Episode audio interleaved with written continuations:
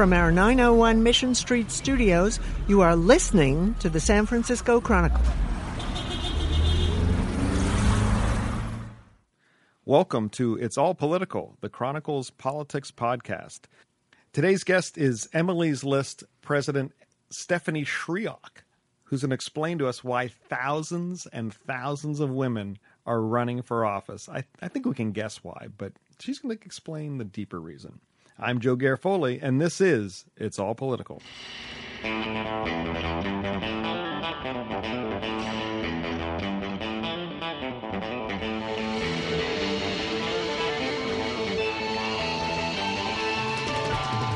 Okay, welcome to It's All Political. This is Joe Garofoli, senior political writer here at the San Francisco Chronicle, with Stephanie Schriock, the head of Emily's List. You are in town. Uh, what are you doing in town, by the way? I am. I've been uh, been in California all week this week. Uh, now I'm I'm a kid who grew up in Montana, so anytime I can get to the West Coast, I am a happy happy person. Uh, but we're we're talking to our members out here, uh, getting everybody ginned up for another election cycle. Uh, meeting a few candidates, potential candidates along the way, and yeah. just uh, keeping up the energy here in California.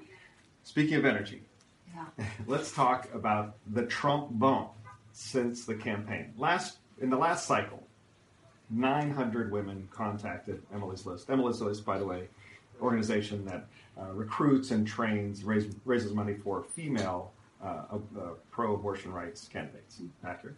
Yes. Um, last year in the cycle, 900 women contacted Emily's List expressing an interest to run for office. Since President Trump has been inaugurated, how many women have contacted Emily's List? Yes, in just those few months, we have had over 13,000 women contact us. I did use that. I have that look every morning, 13,000. And it is every day, Joe. Every day, 20 to 50 women sign up on our emilyslist.org run to win website saying, hey, I want to step up. I want to run for office. Maybe they know what they want to run for. Maybe not. They just want their voices to be heard. And when I say this is unprecedented, I mean, you just shared the number uh, of last election cycle. We've been doing this at Emily's List, recruiting and training women to run for office for over 30 years. Never have we seen anything like this why are they doing this? When you uh, when they call and contact you, what do they say? Is there any dominant themes? You know, it, it's a combination of things. Now, not surprising to anybody, it is their dislike of Trump and a real fear that Trump and his administration is taking this country in the wrong direction, which, uh, as an Emily's list, would agree that that's exactly what uh, Trump and his administration are doing. So that is so much of the central point. But there's something else in there too. So when I was up in Lansing, Michigan back in March, I pulled a small group of uh, these women uh, who said, "Hey, this is my time. I'm going to run," and I brought them in and. And I was like, so tell me, why, why? Like, why now? And I expected this whole litany of Donald Trump and what he's doing. And honestly, out of those those women there, Donald Trump didn't come up. It was it was Hillary Clinton, her loss, what it meant to them that maybe their voices weren't going to be heard in our government. Uh, a sense of, you know, one of them said, I'm not sure I did enough. And now it's my turn and I need to step up and make sure that women and families are heard at the decision making tables. So there's a combination of things going on. So it's not just Donald Trump's victory. I think it is also Hillary Clinton's loss and what that what that says about where we are uh, as women in this country. And the women are like, I didn't like that. I want to make sure that's not the case moving forward, and they're stepping up. So, what's the how, of all the people who say they're going to run? How many actually wind up running? Like of those 900 that contacted you last year, how many actually sift into candidates? Well, here's the interesting uh, piece of this: they're not all going to run in 2018. And even of those 920 that contacted us last election cycle, you know, a few hundred of them ran that year. But some of them are running this year, and some of them are going to run in 2020. So when I think about this as the president of Emily's List, what this means for electing Democratic women in 18, like, this is really good. And we're going to have a lot of women running in US House races and legislative seats and city councils. But what I'm really excited about is that this is the next decade of candidates. These are women who are, you know, going to start thinking about what it is to run, what they need to do to position themselves uh, in their communities, to get to know their communities better. They're going to get politically engaged. They're going to get politically involved. They're going to have conversations with their family about what it means to run. Uh, and then they're going to think maybe it's 2020 or maybe I'm going to do it in five years. But for Emily's list, this is an incredibly powerful pool of women honestly, one of our biggest challenges for 30 years has been getting enough women to say, yes, I'll do it. We just have over 13,000 saying, yes, I want to do it. Now we just got to get through the how you do it, and we can do that. Are you getting any sense that some of the traditional reasons that women said they weren't running for office are dissipating at all? Some of them, you know, whether they be family issues, whether they be I don't this toxic environment, I don't want to be a part of this, et cetera, et cetera. Are you getting any sign of that? I, not right now. I mean, what we do get is how in the world do I put this campaign together? You know, and and how do I find the money? And the fundraising is daunting for a lot of candidates. But that, as I said, that's what Emily's List does. You know, we really sit down and teach women how to go about raising money from their communities and their friends and their mm-hmm. family members, and then organizations around the country. Uh, so what I tell all of them is, this is just take this one step at a time. It's like putting together a business. It's like a startup Mm-hmm. You can't do it all at once. You got to just keep moving it forward. Mm-hmm. And so those questions are still there. Mm-hmm. Um, and also remember that women are 15 times more likely to be in charge of childcare in their household. And so that is for a lot of mothers of young children, that is a, a big, let's say, obstacle. It is a big challenge. And to really think through how how the kids fit in the picture is an important part of this and a conversation that we have. Here's the good news We've got a lot of role models across the country, whether they're in the legislature or even up in the U.S. Senate. I can go call Senator Kirsten Gillibrand and say, "Will you talk to a candidate about what it's like to have a little one while you're in while you're in the Senate?" And she's like, "Absolutely." Wow. Uh, and they all do it a little bit differently, but there's so many great role models to go to now. And do you get a sense of the demographics of the people who are stepping forward now? Are they uh, both geographically, ethnically, racially? Is it mostly white women? Are there women of color, more women of color running? Are they running from red districts, purple districts, et cetera?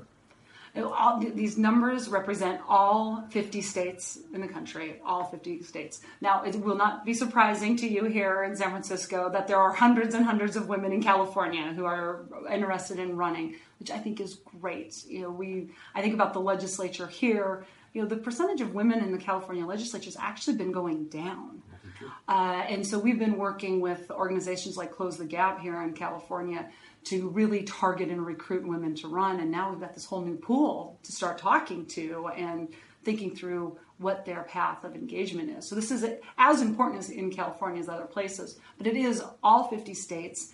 Uh, nearly 50% are under the age of 45. Uh, so talk about the next generations of women stepping up. Uh, more and more diversity, uh, both geographic and racial. Uh, and it's the work that we're also going to do at Emily's List as we increase the organization. In fact, I am more than tripling the size of my state and local team staff who are going to be on the ground regionally. I, have one person dedicated to California for the first time in a very long time to really start talking and training and recruiting and placing these women in races. And I think that's what's going to be really important here. What, what about in California? We have uh, there's several Republicans here who are uh, on all sorts of targeted lists and considered a little bit more vulnerable because of their vote on the affordable or the American. Uh, whatever the Republicans, the Republic, whatever the just call it Trump care. Can we call it yes. Trump care? Trump Ryan care? whatever you want to call it. It's the Republican health care bill, uh, which they all voted for. Yes. Um, what are the prospects here uh, for women running in California? As you said, the, the numbers in the state legislature, not uh, here in, the, in, a, in, a, state where you have incredible role models for women. Right. Pelosi, Feinstein, Boxer, Kamala Harris, et cetera, et cetera. Um, what, what's, going, what's the landscape looking like in California? I really see this as a huge opportunity in 2018. You bring up these U.S. House seats in California. So, right now, across the country, there are 23 Republicans uh, living in districts Hillary Clinton won. Seven of those are here in California. Now, most of them are in the Orange County area, but they they are here. All seven of those districts, uh, Emily's List is looking at very closely and hoping to recruit uh, women in those races. Not sure we'll have women in all seven, but we're definitely got some recruits looking at it very closely. In some cases, we have more than one woman looking at it, uh, which is our new challenge and our new opportunity. And it's probably beyond time to have that situation come up. Uh, so I'm, I feel really, really good about the opportunities, particularly after this healthcare vote.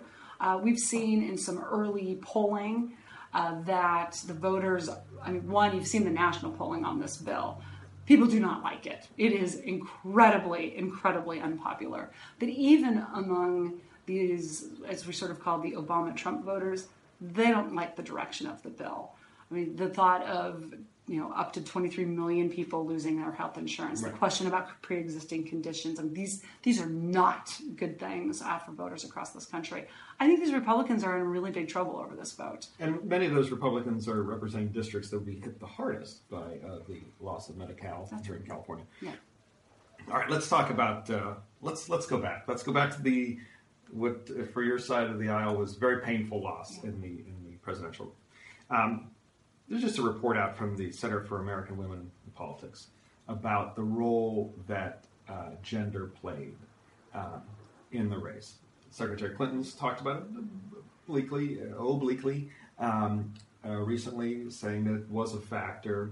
Um, one of the things out of this report talked about averse sexism, which is not necessarily something, oh, I don't want to vote for a woman. It's like, well, maybe she doesn't have the uh, strength to deal with this, or maybe she's better in traditional roles. That's those some of the themes that came out in the polling there. What role do you think it played, if any, in the race, and and how did it express itself specifically? Well, here's the thing. This country's never elected a woman president.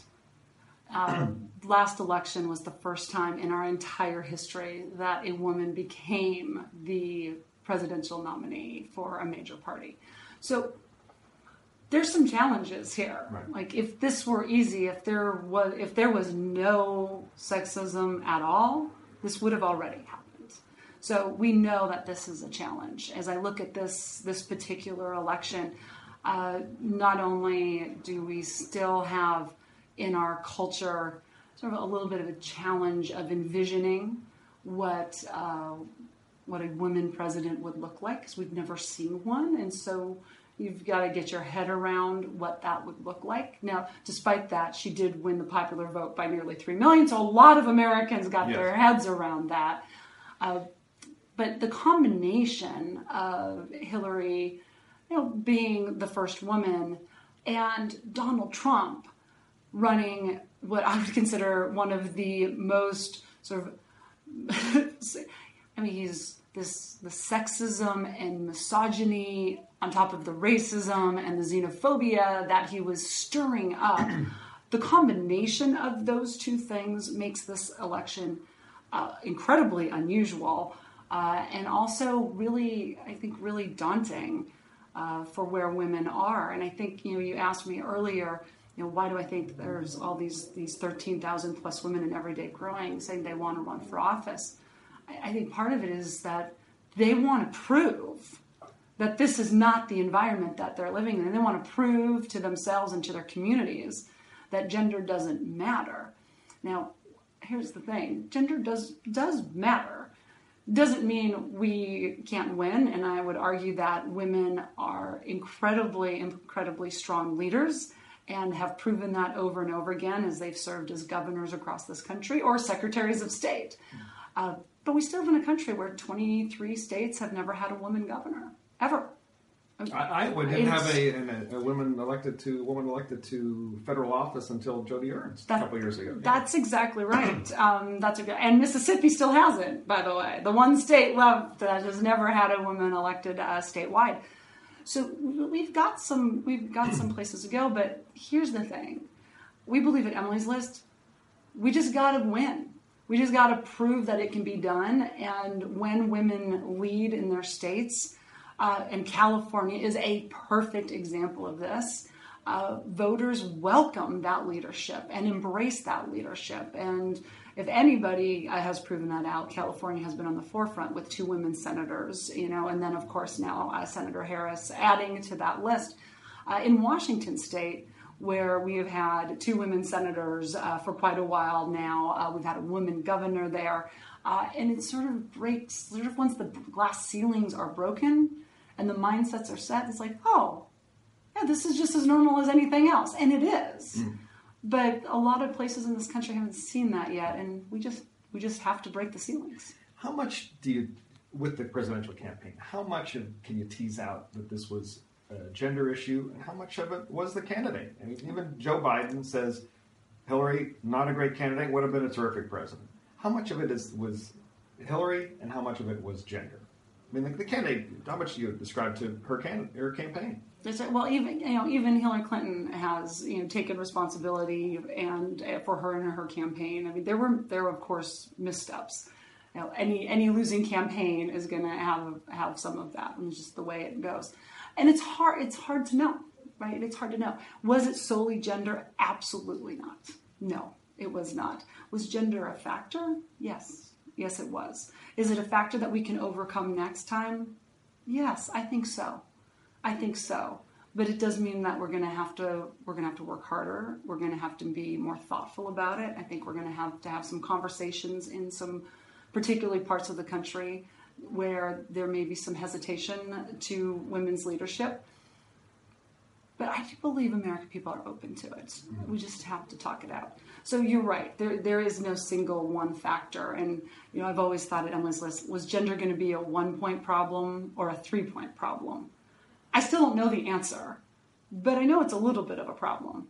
And in really close races on the presidential level, I mean, a one point problem can cost you the race. Mm-hmm. Uh, we need to, though, get to a place in this country where there it's zero. All right, so give us some rise. You're in touch with the grassroots. You you know, you know, you're in touch with those folks who are running. Who are some people we should keep an eye out for? Oh Who are gosh. some rising stars? I know There's it's picking so among many. your children. I okay, can't. right, It's this, so this is not an endorsement. Just It's on the top so of your hard. mind. It's on top of your mind. On top of your mind. Well, I will. Um, okay, I know I'm going to the other coast, so forgive me. But this woman is such a we're- great we're- star. we're so You're national. self- yeah, we're so self-absorbed here anyway, You know, so you've got some great women here in California too, but this one just popped up because it's such an interesting story to me. So I, you know, you know, said that all these women are coming to us. So this woman from Pennsylvania uh, who served, you know, uh, served overseas in the military. She's uh, Air Force Reserve. Uh, came home, started a business in Pennsylvania, sold her business, did pretty well, started a nonprofit. Election happens. She gets all riled up. She's got to do something, so she organizes a bus to go to the Washington D.C. Women's March.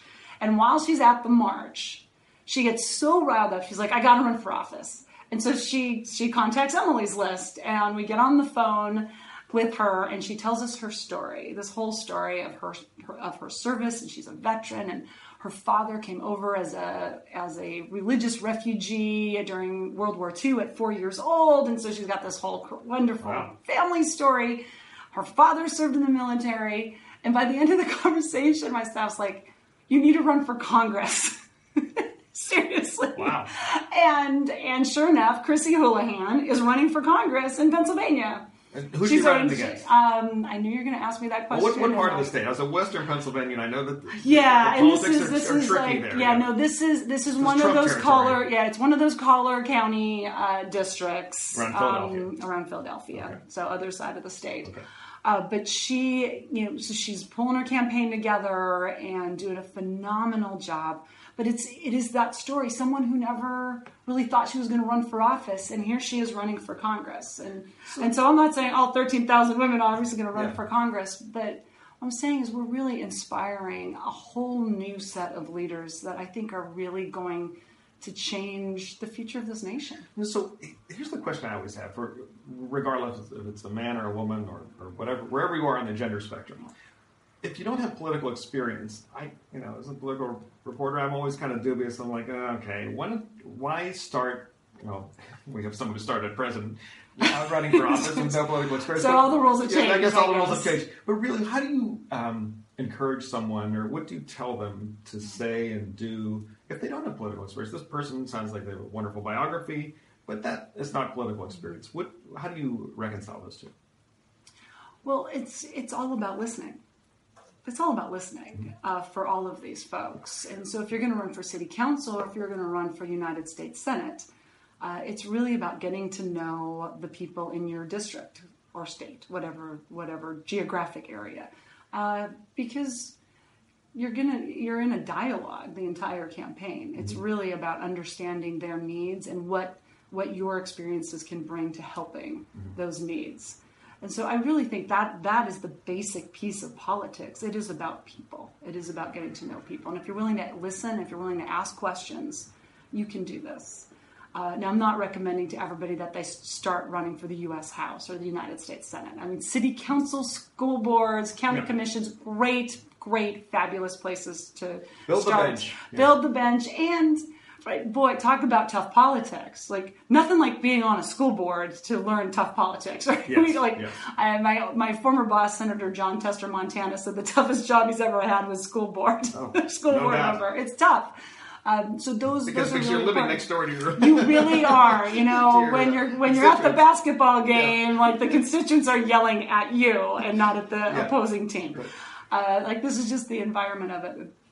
But that's really you learn as you you know you you learn as you go. I think that's the most important part of this is bringing your life experience to this, and then learning others uh, along the way. And those are the those are the best politicians at the end of the day. Those who are going to sit down, have conversations. It's why I believe women are in such a great position right now to bring to bring folks together. And I think about this wonderful woman uh, who is getting ready to launch her gubernatorial campaign in Georgia, Stacey Abrams. She's uh, she'd be the first African American woman governor in the country if she pulls this off. We're just huge fans of hers. Uh, and I think about the work she's done. She's in the legislature, so she comes with some political experience Right. already. I mean, she's running for governor but her strength has been bringing people together uh, in a state that's controlled by Republicans to find solutions for the people in Georgia. And I think that's why she's got a real opportunity to become the governor in Georgia. It is that strength that so many of our women leaders bring, and that's what we're looking for. One more uh, question. Uh, today we have a special uh, election in your native Montana. Yes. It's, it's, we'll see what the effect of body slamming reporters will be. And uh, we also have a special election coming up in Oh, Georgia. yeah. What um, what are your what are your thoughts on both these races? And when do, don't Democrats have to start winning one of these? How many moral victories can you have? When, how, when are those? How, how much are those going to count for? Well, we are. I mean, here's the interesting thing about all these districts. And you look at the Kansas uh, congressional race that happened earlier too. These are districts that, you know, put we'll put aside the Georgia one for a second, but uh, the Montana district and the Kansas district. These are places that Trump won by well into double dis, uh, digits. I mean, well into double Right. digits. I mean, I've seen the polling in Montana, and you know, Trump's favorable still in Montana or 50 plus. Yeah. I, which I know is hard for us, you know, sitting here and San Francisco to get our heads around, but uh, that that's absolutely the truth. So the fact that these races are landing in even single digits is extraordinary because what it's showing us is that the momentum and the energy is on the Democratic side in states that you know are not Democratic states. Now the race in Montana today. I gotta say, I don't know what's going to happen. I, I, how often have you? You've been doing this for a long time. Yes. How often have you seen papers the day of the election pull endorsements? We just saw three of those in Montana today. that, yeah. Like we know that you know a third to the half of the votes are already in, so it would have to be a big dynamic. But does that depress the Republican vote because they're like, oh geez, I don't want to. I'm embarrassed. I don't want to go vote for this guy. Does it en- enrage could bring out more voters. Or, yeah, I mean, right? Or that's like we got to get out there and do this. I like the dynamic. As a former campaign manager, In the, Montana. the un, in Montana, the unsettledness of the last 24 hours is not really what you want on the last day, so it's hard to tell what's going to happen. This Georgia district, though, I think is is really telling. Because here's the thing about this Georgia district. We talked about the seven districts here in California that are in play because Hillary Clinton won these districts. So Georgia, she did not, but she only lost that House district by one point. Romney won it by over 20. So think about what's going on there. Who are those Romney Clinton voters uh, who are just against Trump?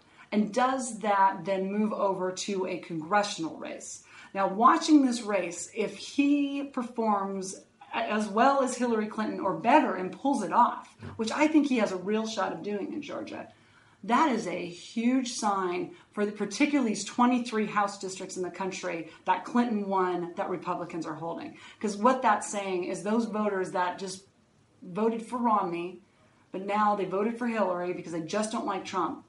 They want somebody to hold them accountable. And I think it's going to be really hard for these Republican members of Congress to make a case to those voters that they counted on in 14 to come back home to them. I think I think that's what we're seeing. So I, this Georgia race to me is the big one.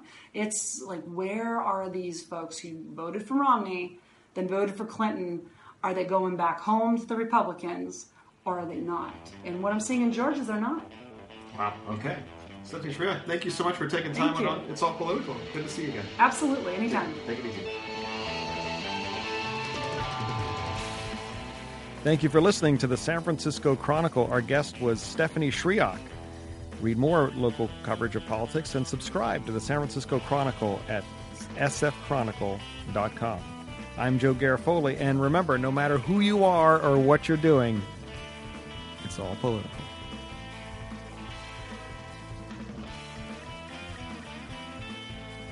You've been listening to the San Francisco Chronicle. Our executive producer is Fernando Diaz. Our editor in chief is Audrey Cooper. And our producers are Peter Hartlaub, Brittany Shell, and Claire Varelis. It's All Political's theme music. We have theme music. It's called Cattle Call by Randy Clark's Crow Song. The Chronicle's Josh Zucker, who is our podcast's musical director, is on bass. If you like what you heard, good news, there's more. Listen to Chronicle podcasts and get bonus content at sfchronicle.com backslash podcasts, plural, or subscribe to iTunes, Stitcher, or other streaming services.